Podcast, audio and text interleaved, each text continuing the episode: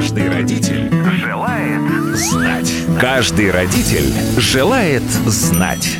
Программа для пап и мам на детском радио. Здравствуйте, уважаемые родители! Самые ответственные родители на свете, потому что все отдыхают, а вы повышаете свою родительскую квалификацию. На детском радио программа для вас, и я ее ведущая Елена Самойлова. Всю эту неделю мы говорим о математике в жизни наших детей. Как сделать так, чтобы они полюбили эту науку и зачем это надо. Сегодня выясним, когда самый подходящий момент, чтобы научить ребенка разбираться во времени и во что нужно играть с малышом, ну, например, на детской площадке, чтобы вырастить математика. Говорить об этом мы будем с замечательным экспертом, педагогом, методистом с более чем 30-летним стажем, лектором Московского института открытого образования, автором программы для дошкольников «Математические ступеньки» Еленой Колесниковой. Елена Владимировна, добрый вечер. Добрый вечер, Елена. Каждый родитель желает знать. Елена Владимировна, мы с вами вчера а, остановились на том, что математика нужна абсолютно всем, включая гуманитариев, потому что им всем нужно будет когда-то что-то посчитать, вычислить проценты, рассчитать, э, не знаю, э, элементарно э, граммы для того, чтобы приготовить какое-то блюдо, ну и для того, чтобы рассчитать время, например, чтобы не опоздать на какую-то важную встречу. Я хотела у вас спросить, вы знаете, я заметила, и не я одна, что дети сейчас сейчас э, гораздо позже начинают понимать время. Более того, э, время же изучается даже в математике. Есть такой раздел, один параграф, где дети изучают время, подсчитывают, рассчитывают. Я хотела вот что уточнить. Во сколько ребенка надо учить уметь рассчитывать время, понимать время. И вообще нужно ли современных детей учить ориентироваться по циферблату вот э, часов, обычных часов, а не электронных, где выскакивает 14-11, да, а где мы вот прям стрелочки бегут. Вот очень, кстати, интересно. Вы знаете, я могу, не соглашусь с вами в том, что это современному ребенку трудно, а моему поколению. Мы ведь очень поздно начинали знакомиться с часами и узнавать время на них и понимать. А как же в школу в первом классе не опаздывали? А мама будила, и выводил и говорил, иди в школу, мы ходили самостоятельно. То есть понимание времени – это такой более сложный навык? Более сложный. В настоящее время в детском саду это записано в программе для детей 6-7 лет. Я, честно говоря, всегда этот раздел не любила, потому что методика предполагала, что мы должны вырезать часы из картона, сделать стрелочки, показывать.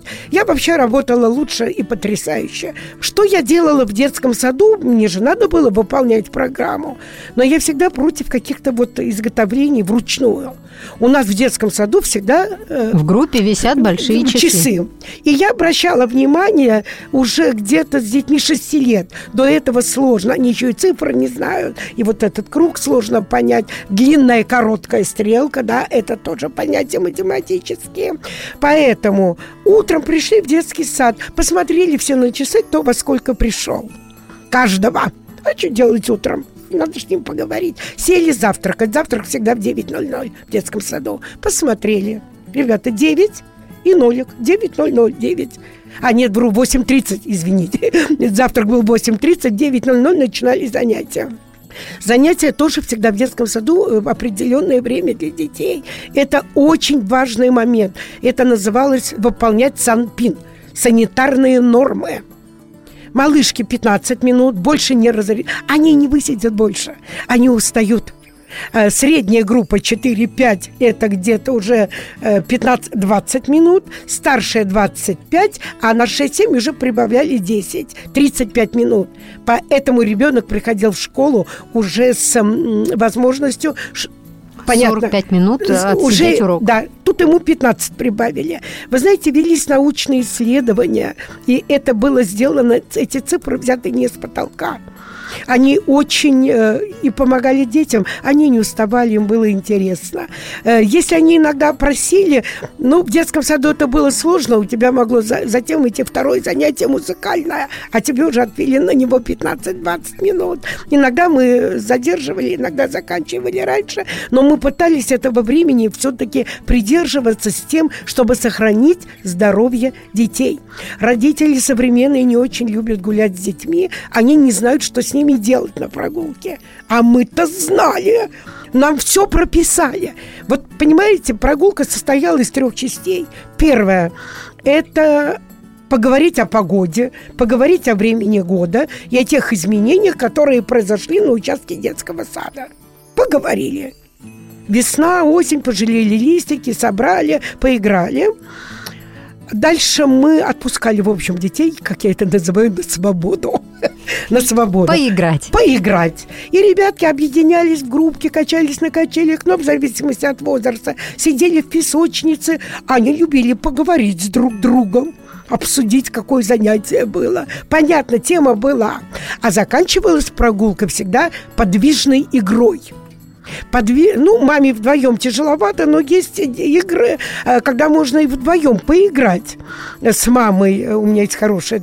А игры все разработаны, они все есть. А, были написаны в книгах, учебниках для нас. И каждый день разные игры. Когда мы научили, допустим, детей играть в одну игру, мы потом выбирали ведущего, мы учили считалочки, мы стояли взрослые в стране, а дети уже могли самостоятельно организовать игру.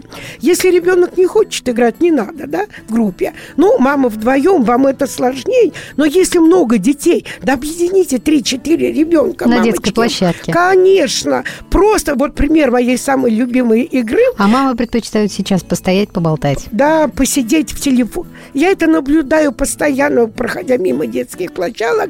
Площадок грустно надо разговаривать. Хоть немножко. Вот, знаете, мы же давали детям свободное время. Не то, что они находились вот под нашим вечным контролем. Так что, мамы, слушайте внимательно, во что поиграть с ребенком. Ну, я всего пример одной. Кстати, во всех моих книгах игры есть на занятиях. Потому что на занятиях обязательно должна быть физкульт-минутка чтобы отвлечь детей э, с одной деятельности на другую. Я сейчас просто, ну, понятно, я с детьми давно не работаю, но некоторые я помню. Пожалуйста, по математике. Два хлопка над головой. Раз, два. Закрепляем навыки счета. Два. Э, два хлопка перед собой. Раз, два. Две руки за спину спрячем. Раз, два. И на двух ногах поскачем. Раз, два. Да объедините трех-четырех детей, и они будут это делать с удовольствием. А моя любимая физкульт-минутка, которую я заканчивала всегда, все открытые занятия. Было такое понятие, что мы в начале года давали открытые занятия, чтобы вы увидели уровень детей, уровень развития, и в конце года, чтобы вы увидели, к чему ваш ребенок пришел к концу вот тех же пяти лет. Мамы все приходили, папы и бабушки приходили. Это было традиционно. Это было вообще-то по закону. Мы должны воспитывать и рассказывать родителям, что мы делаем. А игра такая. А, дети встают в круг, опять математическое понятие. Встают, мама берет ребеночка за руку и встают напротив друг друга. Если мамы нет, то я, допустим, вставала, да? А игра такая. Мы сначала будем хлопать хлопаем в ладошки. Эту игру любят дети от младшей до подготовительной группы. Мы похлопали, да, потом мы потом... Да, вы стоите спиной друг к другу. Похлопали, потопали, а потом мы повернемся и друг другу Улыбнемся. Улыбнемся. Мама обнимает ребеночка, говорят, какой он умный, как он хорошо позанимался. Но мы действительно пытались выстроить открытые занятия так. Мы уходили от методики преподавания. Методика, она очень четкая, расписанная. А на открытом занятии мы хотели, чтобы мама увидела каждого своего ребеночка.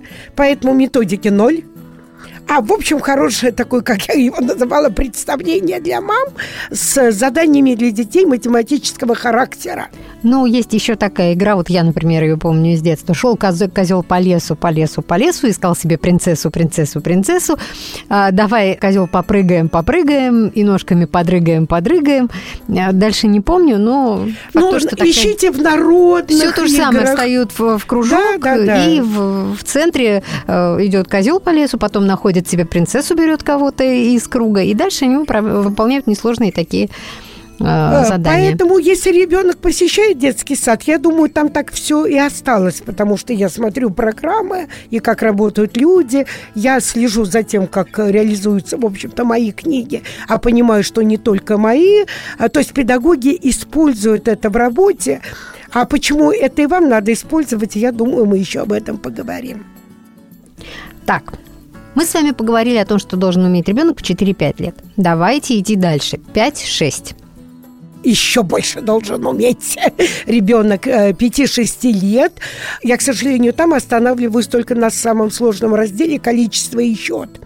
Если на остальные разделы мы тратим намного меньше времени, но они сами по объему, то на раздел количество и счет мы ставим э, больше. Вот посмотрите, 5-6 лет. Мы что должен уметь к 6 годам?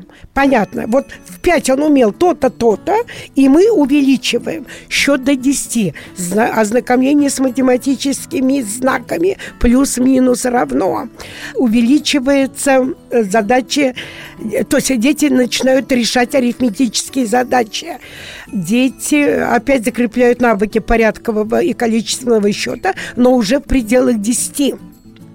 А что у нас еще в количестве счет? Задачи, загадки. Да, ознакомление с тетрадью в клетку. Вводим уже все-таки в 5 э, лет. Раньше не вводили. Но дети справляются сейчас с этими, они учатся писать цифры. Тем более, что сейчас появились э, тетрадки с крупной клеткой. Да, вот мы делаем наше издательство, с которым я сотрудничаю по развитию, по данной технологии уже 20 лет, мы тоже издаем книги, дополненные и переработанные. То есть каждые 3-4 года мы пытаемся вносить что-то новое в книги, усложняя программные задачи содержания. И вот немножко я бы, наверное, хотела и коснуться математических способностей. Они же не отдельно развиваются они развиваются на протяжении всего дошкольного возраста, и проверяем их только к 7 годам. Так и здесь появляются задания. Вот смотрите, чтобы было понятно. Про обобщение я говорила. Обведи только цифры. Это математическое обобщение. В окружающем мире это овощи, фрукты, мебель, посуда. Если ребенок не обобщает, вот так проверяют э, врачи, когда на подготовку к школе, если ребенок не умеет обобщать, ну, в общем-то, говорят, задержка психического развития. А это не может быть просто недостаток в развитии? Ну, что с ребенком не занимались? Это мы называем педагогической запущенностью. Вот, да, может быть, это да. педагогическая запущенность. Да, может, может. Надо понять, что. Понятно, да? А в математике мы будем что обобщать? А в виде только те предметы, которых по два. Я уже с малышек начинаю. А там нарисовано еще три-четыре. А две только морковки и два огурчика.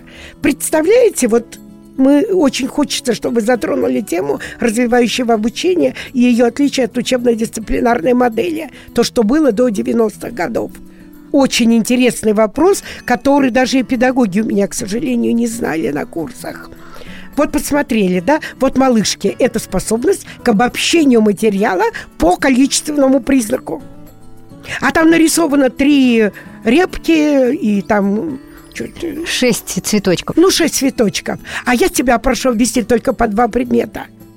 Первое – это ориентировка зрительного внимания на количественную характеристику предметов. Это и развитие способности к обобщению – сделали. Это с малышками э, в э, средней 4-5 это будет до до 10. Здесь будет более сложные задачи. Здесь обобщаются э, цифры. А введи только цифры. А там нарисованы буквы и знаки. Почему ты обвел только плюс-минус равно? Потому что это математические знаки. А почему ты не обвел АБЦ? Потому что это буквы. Потому что это буквы. Мы развиваем и речь, и это, это обобщение. А вторая способность – это обратимость мыслительного процесса. Я вам приводила пример с матрешками от самой высокой до самой низкой, да? От самой низкой до самой высокой. Э, в средних группах мы это делаем с предметами. К шести годам мы это делаем уже словесно. Посмотрите, 1, 2, 3, 4, 5. 6, 7, 8, 9, 10. Читай обратно. 10, 9, 8, 7, 6, 5, 4, 3, 2, 1.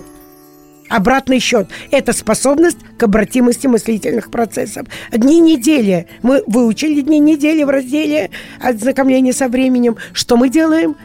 Мы называем понедельник, вторник, среда, четверг, пятница, суббота, воскресенье. А потом наоборот. А потом наоборот. И мы... это все в 5-6 лет. Да, да, знакомство с днями недели и с месяцами. Дальше будут усложняться эти задания. Вот это обратимость мыслительных процессов с числами, с днями недели, с временами года и с логические задачи появляются уже. Вот, я хотела как раз спросить вас о логике. Ну, давайте, значит, логические задачи появляются? Появляются логические задачи, и они снова направлены вот на развитие способностей к обратимости мыслительных процессов. Опять, ну, все елочки в уме, сейчас не, не могу. Вот смотрите, нарисовано четыре елочки, большая, поменьше, еще поменьше, самая маленькая. А четвертое место пустое. Задание ребенку. Дорисуй пятую елочку, используя соответствующую закономерность. Учебная задача пошла, ребенок ее принимает и рисует какую елочку – может нарисовать побольше одну, может нарисовать поменьше одну, а может нарисовать посередине какую-нибудь. Нет, а места нет посередине. Лист бумаги, елочки расположены. Нет, самую маленькую. Дети это понимают. Потому что каждая елочка меньше предыдущей. Смотрите в количественном счете. О, про яблочки вспомнил. Подождите, а если ребенок, например, решает, что э, надо от маленькой к большой, ну то есть в обратном порядке, и рисует большую елочку, это же тоже, наверное, нет, нет, бы... нет. Нет? У него будет следующее задание с теми же елочками, где будет нарисовано маленькое, побольше, еще побольше. Нет, вот понимаете, вот в чем и суть логического мышления. С цифрами будет вам легче понять, чем с елочками. Смотрите, нарисовано 4 яблони. На одной яблоне 10 яблок, на второй Восемь. Девять. Можно восемь по два, но пока по единичке. Ребенку трудно на два. Ну, тогда на первой, на, на первой яблоне пять яблок, да. на второй четыре. Правильно, три, два. Дорисуй яблоки на последней елочке, о яблоне, используя соответствующую закономерность. И просим ответа ребенка. Почему ты нарисовал одно яблоко? уже два у него на предпоследней. Ему не надо говорить про елку первую, вторую, третью, четвертую. То есть про четвертую надо. Потому что на четвертой два яблока, а я нарисовал на одном меньше, чем на ней. Это у меня много таких заданий, мы про книги поговорим еще. Понятно, да, тут уже включаются более сложные задачи. Или задачи то есть главная задача возраста 5-6 лет – это развивать логическое мышление. Нет, нет, нет. Очень много задач. Не только ну, логическое мышление, а через него в нем спрятано. Вот знаете, мне всегда нравится, ребенок-дошкольник не должен знать, что я ему развиваю математические способности. Вы же не можете посадить ребенка, показать кулак и сказать, что вы ему будете развивать математические способности. Мы рисуем Он... ему яблони с яблочками. Конечно. Я приведу пример логической задачи тоже вот из этой же книжечки, я считаю, до 10, э, нарисовано три пенечка. Один высокий, э, один чуть пониже, последний совсем маленький. Задание ребенку. Обведи пенек, за который спрятался зайка. Если это не самый пенек и не пенек, который справа. Это уже сложно. Сложно. Решают без проблем. Поймите, вот дети предыдущим обучением подготовлены. Поймите, вот Э, это и есть суть развивающего обучения, понять учебную задачу. Задача логическая. Я тебе сказала, что это не самый высокий пенек. Надо спрятать высокий и понять, что под высоким зайки нет. И это не пенек справа. Поймите, я развиваю э, величину предметов, да, он невысокий, э, ориентировка в пространстве, он не справа. Вывод какой? Зайка за пеньком посередине. Задание выполнено. Понятно, там очень много задач сложных. Усложняются задачи по знакомлению с геометрическими фигурами. Э, если два года мы изучаем пять фигур, самых таких круг, квадрат, треугольник, прямоугольник, овал, 5-6 мы даем трапецию, а в 6-7 мы уже даем пятиугольник, шестиугольник и, по-моему, полукруг. То есть добавляем чуть-чуть сложности. А эти пять тоже ведь мы изучаем. Я хочу, чтобы вы меня правильно поняли. В программе очень написана хорошая фраза «Познакомить детей с геометрическими фигурами круг, квадрат, треугольник, прямоугольник, овал». Познакомить можно за один день показать и сказать, как называются. Ну, дня через три они запомнят их название. Но дальше эта программа еще мудрее. Она нам говорит, вообще-то научите детей понимать, что фигуры могут быть разного размера. И начинаются задания большой, маленький, потом три величины, потом четыре, потом пять. Понятно? Потом нам программа умно говорит, научите детей видеть в предметах окружающего мира геометрические фигуры. И мы начинаем видеть в комнате – Картина квадратная, часы круглые, там у стиральной машины вот кружочек тоже есть. Ищем как можно больше, зеркало квадратное. Вышли на улицу, колеса у машины круглые. Солнышко круглое, у светофора три глазика круглые, да, вот цвета красный, зеленый, желтый. Поймите, даже знание цветов нам нужно для чего? Для того, чтобы понимать, что на красный свет – нельзя идти. На желтый приготовились, а на зеленый пошли. Поэтому каждое знание, которое мы даем, оно вам обязательно в жизни пригодится. И последняя способность, и что происходит э, в подготовительной группе в разделе «Количество и счет», для меня это вот просто вот гениально, да? Помните, мы говорили об абстрактном мышлении? Теперь это, знаете, как называется – как? Свертывание процесса математических рассуждений и соответствующих математических действий.